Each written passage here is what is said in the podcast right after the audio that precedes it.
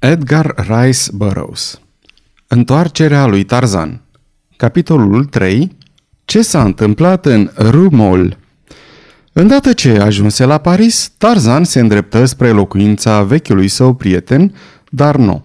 De cum îl văzu, locotenentul de marină îl dojeni strașnic pentru hotărârea de a fi renunțat la titlu și la moșiile care erau de drept ale lui, fiind moștenite de la tatăl său, John Clayton, defunctul Lord Greystock.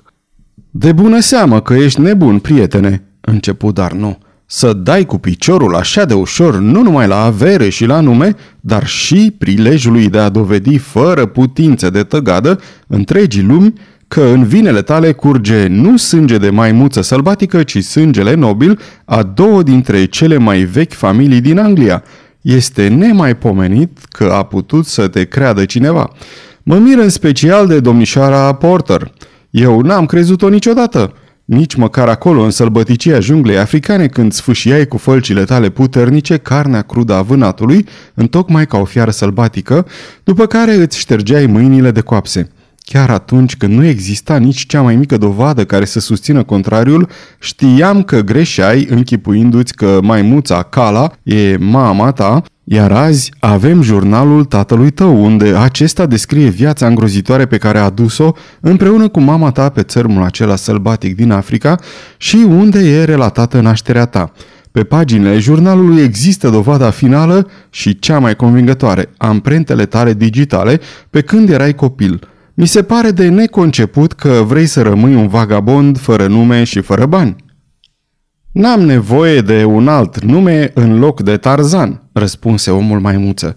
Cât despre vagabondul fără un ban în buzunar, să știi că n-am câtuși de puțin intenția să devin eu acela. De fapt, ajutorul imediat și să sperăm ultimul pe care îl voi solicita prieteniei tale dezinteresate va fi să-mi găsești o slujbă. Tiu, vai, îl dojeni Darno. Doar știi că nu la asta m-am referit. Nu ți-am spus de nenumărate ori că am destul pentru 20 și jumătate din ce am eu îți aparține? Chiar dacă ți-aș da totul, ar compensa asta măcar a zecea parte din valoarea prieteniei tale, Tarzan, dragă? Ar achita oare averea mea toate serviciile pe care mi le-ai făcut în Africa? Eu nu uit, prietene, că fără tine și fără curajul tău uimitor, aș fi murit pe rug în satul canibalilor lui Mbonga, dar, tot așa, nu voi uita niciodată că prin dăruirea, prin sacrificiul tău, mi s-au vindecat rănile pricinuite de canibali. Am aflat mai târziu ce a însemnat pentru tine să rămâi cu mine în anfiteatrul maimuțelor, când inima ta se îndrepta spre țărm. În cele din urmă, când am ajuns acolo și am aflat că domnișoara Porter și grupul tovarășilor ei plecaseră, am început să-mi dau seama cât de mult ai făcut pentru un simplu necunoscut. Să nu crezi că vreau să te răsplătesc cu bani, Tarzan. Se întâmplă că tocmai acum să ai nevoie de bani, chiar dacă ar fi fost vorba de sacrificiu, ar fi fost același lucru. Prietenia mea îți aparține pentru totdeauna, fiindcă gusturile noastre sunt identice și fiindcă te admir – nu pot să simt altfel, însă, cum am și bani, îți stau la dispoziție. Bine, bine, râse Tarzan. Nu o să ne certăm acum pentru bani. Trebuie să trăiesc, deci o să am nevoie și de bani. Dar voi fi fericit dacă o să am ceva de făcut. Nu-ți poți arăta prietenia într-un mod mai convingător decât găsindu-mă slujbă, dacă nu, am să mă plictisesc foarte repede din lipsă de activitate. Cât despre drepturile mele legitime, ele se află în mâini bune. Clayton nu poate fi în vreun fel acuzat că mi le-a furat. În realitate e convins că este adevăratul Lord Greystock și sunt mai multe șanse ca el să fie un lord englez mai bun decât mine, care am fost născut și crescut în jungla africană. Tu știi prea bine că eu sunt doar pe jumătate un om civilizat. Dacă o clipă mă înfurii și văd roșu înaintea ochilor, toate instinctele fiarei sălbatice, ceea ce sunt de fapt, vor anula bruma de cultură și rafinament pe care o posed și pe urmă am spus eu vreodată că vreau să jefuiesc femeia pe care o iubesc, să o las fără averea și poziția socială pe care îi le asigură căsătoria cu Clayton. N-aș fi putut face lucrul acesta, nu-i așa, Paul?" Chestiunile astea legate de nașterea mea nu au o importanță prea mare pentru mine, continuă el fără să aștepte răspuns. Crescut așa cum am fost eu, nu văd vreun merit care să nu fie al omului sau al fiarei în virtutea propriilor calități mentale sau fizice. Așa că sunt tot atât de fericit să mă gândesc la Cala ca la mama mea cum sunt când încerc să-mi o imaginez pe sărmana, nefericita femeie care a murit la un an după ce m-a născut. Cala a fost întotdeauna bună cu mine. Desigur, în felul ei, ca un animal fioros și sălbatic. De bună seamă că am subt la pieptul ei păros din ziua când mi-a murit mama. A luptat să mă apere împotriva fiarelor pădurii și împotriva membrilor sălbatice ai tribului cu iubirea feroce a unei adevărate mame, iar eu am iubit-o, Paul. Nu mi-am dat seama cât de mult țineam la ea decât după ce a răpus-o sulița crudă și săgeata otrăvită a războinicului negru din tribul Mbonga. Eram încă un copil când s-a întâmplat nenorocirea și m-am aruncat peste leșul ei și mi-am plâns suferința, așa cum ar face orice copil pentru propria ei mamă. Poate ție, prietene, Cala ți-a părut o făptură hidoasă și urâtă, însă pentru mine era frumoasă, într-atât transformat dragostea obiectul ei, așa că sunt pe deplin mulțumit să rămân pentru totdeauna fiul maimuței Cala. Nu te admir mai puțin pentru loialitatea ta?" îi replică Darno. Însă va veni timpul când vei fi fericit să ai ce al tău. Amintește-ți ce-ți spun și să sperăm că va fi tot atât de ușor atunci ca și acum. Trebuie să reții faptul că profesorul Porter și domnul Philander sunt singurii pe lume care pot jura că micuțul schelet găsit în colibă, lângă scheletele tatălui și mamei, era al unui pui de maimuță antropoidă și nu vlăstarul lordului și lady Greystock. Mărturia lor este foarte importantă. Ambii sunt bătrâni acum și nu mai au mult de trăit. Și apoi, nu ți-a trecut prin minte că odată ce ar fi aflat adevărul, domnișoara Porter ar fi rupt logodna cu Clayton? Ai fi putut foarte ușor să ai titlul, averea și femeia pe care ți-o dorești, Tarzan, și pe care o iubești. Nu te-ai gândit la asta? Tarzan clătină din cap. Nu o cunoști. Nimic nu ar fi putut o lega mai strâns de Clayton decât o nenorocire se trage dintr-o familie din sudul Statelor Unite și cei din sud țin foarte mult să-și respecte cuvântul dat. În următoarele două săptămâni, Tarzan renoi cunoștința cu Parisul. În timpul zilei petrecea ceasuri întregi în biblioteci și în galeriile de artă. Deveni un cititor asidu – Nenumăratele posibilități oferite de acest centru de cultură și civilizație aproape că îl copleșeau când se gândea cât de infimă e suma cunoștințelor omenești dobândite chiar după o viață întreagă de studiu și cercetări. Se strădui să învețe, cât mai mult ziua, iar noaptea se dedica relaxării și distracțiilor. Parisul se dovedi un teren tot atât de bun pentru incursiunile sale nocturne. Dacă fuma prea multe țigări sau bea prea mult absint, asta se întâmpla fiindcă lua civilizația așa cum o găsise și făcea întocmai ceea ce vedea la semenii săi civilizați. Ducea o viață nouă și atrăgătoare. Mai mult decât atât, avea în piept o durere și un nesfârșit dor fără leac. Căuta, ca prin studiu și distracție, cele două extreme, să uite trecutul și să evite viitorul. Într-o seară, pe când se afla într-un cabaret, bându-și absintul și admirând măestria unui faimoase dansatoare, surprinse, în mod cu totul întâmplător, cum îl fixa o pereche de ochi negri și răi. Înainte ca Tarzan să-l poată vedea mai bine, bărbatul se întoarse și se pierdu în mulțime la ieșire. Era convins însă că mai văzuse undeva ochii aceia și că nu era o simplă întâmplare că îi întâlnea din nou. De câtva timp avea senzația stranie că este urmărit. Întoarcerea bruscă și surprinderea ochilor chiar în momentul când îl priveau era o reacție a instinctului său puternic dezvoltat. Când părăsi sala, Tarzan uită de incident. Tânărul nostru nu observă că în clipa când ieșea din locul intens luminat, un individ oacheș se ascundea și mai bine în întunericul gangului din apropiere. De-ar fi știut Tarzan că e urmărit în peregrinările sale prin localuri, însă mai întotdeauna era însoțit de prietenul său, în seara aceea, dar nu avea alte obligații și Tarzan venise de unul singur. Când porni spre casă, pe drumul obișnuit prin acel cartier al Parisului, urmăritorul său ieși din ascunzătoare și o rupse la fugă înaintea lui. Mergând seara spre casă, Tarzan obișnuia să o ia prin Rumol. Această stradă liniștită și foarte întunecoasă îi amintea mai mult de jungla africană, atât de dragă lui, decât ar fi făcut-o străzile zgomotoase și scăldate în lumină. Dacă cunoașteți Parisul, vă amintiți desigur de cartierul cu străzile strâmte, neplăcute din vecinătatea lui Rumol, iar dacă nu-l cunoașteți, e de ajuns să întrebați polițiștii despre acest cartier pentru a afla că în tot Parisul nu există stradă mai rău famată. În seara aceea, Tarzan pășea prin umbra de nepătruns a caselor vechi și murdare ce mărginesc această stradă îngrozitoare, când atenția îi fu atrasă de țipete și strigăte de ajutor venind de la etajul al treilea al unei clădiri de peste drum. Era un glas de femeie. Înainte ca ecoul primelor strigăte să se fi stins, Tarzan se năpusti în sus pe scări prin coridoarele întunecate ca să o salveze. La capătul coridorului de la al treilea etaj văzu o ușă întredeschisă în dreptul căreia Tarzan a auzit din nou țipetele femeii. Într-o clipă, el se găsi în mijlocul unei încăperi slab luminate. Pe un cămin înalt, demodat, ardea o lampă cu ulei ce arunca o lumină palidă peste o duzină de chipuri respingătoare. Văzu că în odaie se aflau numai bărbați. Mai era și o femeie, cam de vreo 30 de ani. Fața ei, pe care patimile și plăcerile josnice își lăsaseră amprenta, fusese odată frumoasă. Stătea cu o mână la gât, ghemuindu-se în peretele cel mai îndepărtat. Când Tarzan intră în încăpere, femeia mai strigă odată cu voce răgușită. Ajutor, domnule! Mă omoară! Întorcându-se spre bărbații din jurul lui, văzu fețele viclene și rele ale criminalilor de rând. Se miră că nimeni nu încearcă să fugă.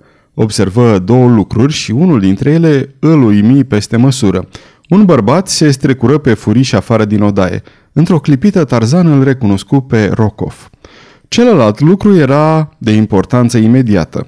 O brută masivă, cu o măciucă uriașă, venea, pășind ușor în vârful picioarelor, în spatele lui. Când Matahala și complicii lui își dădură seama că au fost descoperiți, se năpustiră cu toții asupra lui Tarzan.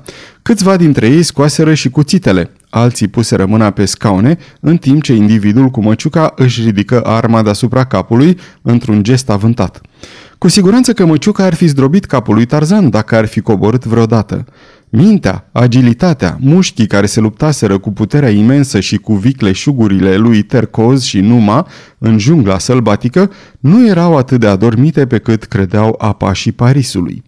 Alegându-și pe cel mai puternic dintre atacatori, individul cu măciuca, Tarzan se năpusti cu toată forța asupra lui, împiedicând abil arma care cobora și aplicându-i apașului o lovitură formidabilă în bărbie, îl doborâ ca nemernicul se duse de-a berbeleacul. Apoi Tarzan se ocupă de ceilalți. Era o nimica toată. Îl cuprinse bucuria luptei și pofta de sânge. Ca și cum ar fi fost doar o coajă fragilă ce se fărâmă la cea mai mică atingere, bruma de civilizație se spulberă și cei zece ticăloși se treziră închiși într-o cămăruță la oaltă cu o fiară sălbatică și întărâtată. Puterea lor se dovedi mai mult decât neputincioasă împotriva mușchilor de oțel. La capătul coridorului, afară, Rokov aștepta să vadă rezultatul luptei. Înainte de a pleca, voia să se asigure că Tarzan e mort. Plănuise să nu fie de față la săvârșirea crimei. Femeia rămăsese în același loc unde se afla la intrarea lui Tarzan în odaie. Însă, în cele câteva minute, chipul ei suferi un șir de schimbări. Înfățișarea nenorocită pe care o avea când Tarzan dăduse ochii cu ea în prima clipă se transformase într-o expresie de răutate când tânărul se întorsese cu spatele ca să pareze atacul Matahalei. În focul luptei, Tarzan nu văzu nimic din toate acestea. Nu trecu mult și pe fața femeii se vie o expresie de uimire, apoi una de groază.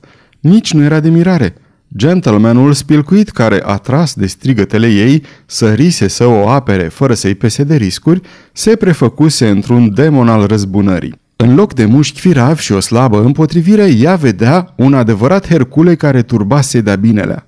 Mândiu, țipă ea, păi asta e o fiară!" Puternicii dinți albe ai omului maimuță se înfipseră în gâtlejul unui atacator. Tarzan lupta așa cum învățase să lupte cu gorilele din tribul lui Kerchak.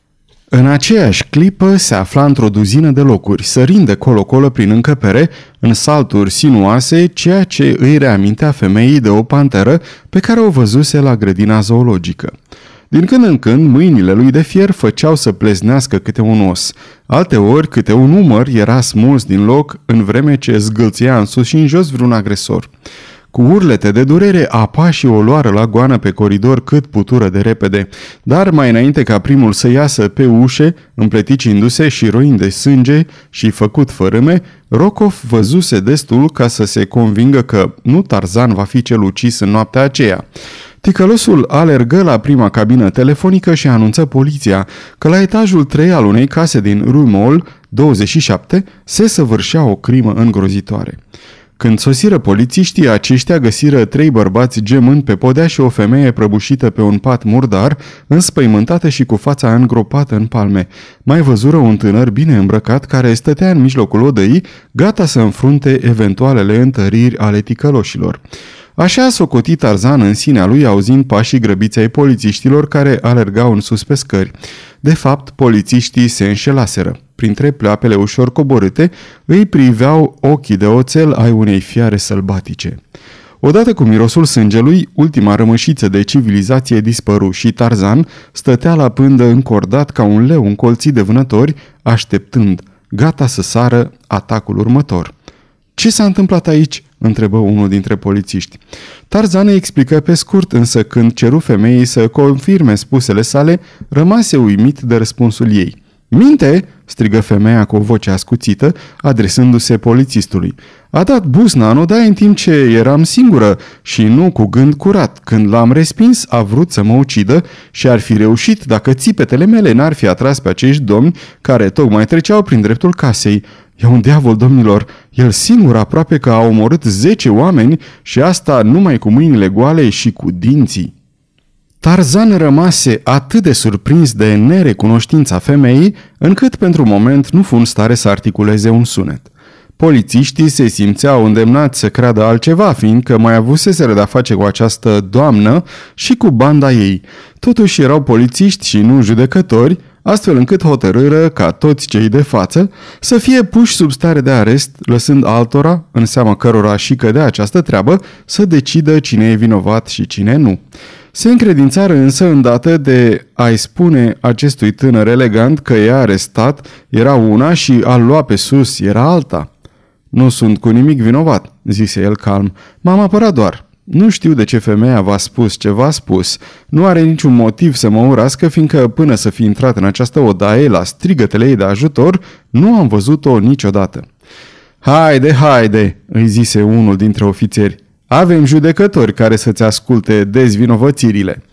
Se îndreptă spre Tarzan ca să-l apuce de mână. O clipă mai târziu, polițistul zăcea fără cunoștință într-un colț al camerei. Toți tovarășii lui se năpustiră asupra omului maimuță, însă curând împărtășiră și ei soarta apașilor. Atât de rapid și atât de brutal îi primi Tarzan încât polițiștii nici nu avură când să-și scoată revolverele.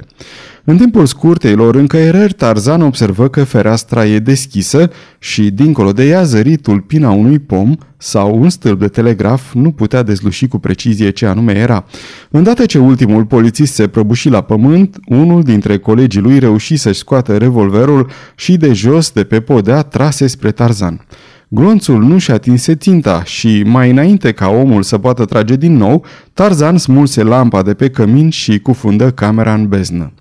Polițiștii mai văzură doar o siluetă mlădioasă, avântându-se spre pervazul ferestrei deschise și sărind ca o panteră pe stâlpul din marginea trotuarului. Când polițiștii își veniră în fire și coborâră în stradă, prizonierul nu era nicăieri. Când ajunseră la secția de poliție, femeia și cei aflați în odaie nu fură tratați deloc cu mănuși. Polițiștii erau nespus de furioși și umiliți. Le venea greu să recunoască faptul că un singur bărbat, neînarmat, fusese în stare să măture podelele cu toți de valma și culmea, să dispară atât de ușor de parcă n-ar fi existat. Polițistul care rămăsese la post în stradă jură că nimeni nu sărise pe fereastră și nimeni nu părăsise clădirea din clipa când colegii lui intraseră până în clipa când ieșiseră. Tovarășii lui erau încredințați că minte, dar nu puteau dovedi contrariul. Cățărat pe stâlp, Tarzan dădu ascultare instinctului de junglă și, înainte de a coborâ, se uită în jos, căutând eventual dușmani. Procedă foarte bine, deoarece în stradă patrula un polițist. Deasupra, Tarzan nu văzu pe nimeni, drept care se avântă în sus. Vârful stâlpului se afla în dreptul acoperișului clădirii. Într-o secundă, mușchii care ani de zile îl purtaseră în zbor prin frunzișul arborilor din jungla sălbatică îl proiectară peste spațiul dintre stâlp și acoperiș. De pe o clădire sări pe alta și tot așa mai departe până ce, la o altă răspântie, găsi un alt stâlp de telegraf și coborâ pe trotuar. Alergă de-a lungul străzii vreo sută de metri, apoi intră într-un mic bar de noapte, se duse la toaletă și-și aranjă îmbrăcămintea răvășită în timpul promenadei pe acoperișuri. Câteva minute mai târziu ieși de acolo și se îndreptă agale spre locuința sa. Apropiindu-se de casă, ajunse pe un bulevard inundat de lumină, unde trebuia să traverseze. Tocmai când stătea sub un felinar, ce strălucea puternic așteptând să treacă o limuzină care se apropia, își auzi numele strigat de o voce dulce de femeie. Privind în direcția de unde răsunase chemarea, întâlni ochii zâmbitori ai Olgăi de Cud. Contesa îi făcea semn cu mâna din mașină. Ca răspuns la salutul ei pretenesc, Tarzan se înclină adânc. Când se îndreptă din șale, automobilul era departe, ducând-o pe contesă. Rokov și contesa de Cud, amândoi în aceeași seară. La urma urmei, Parisul nu era atât de mare, murmură el în sinea lui. Sfârșitul capitolului al treilea.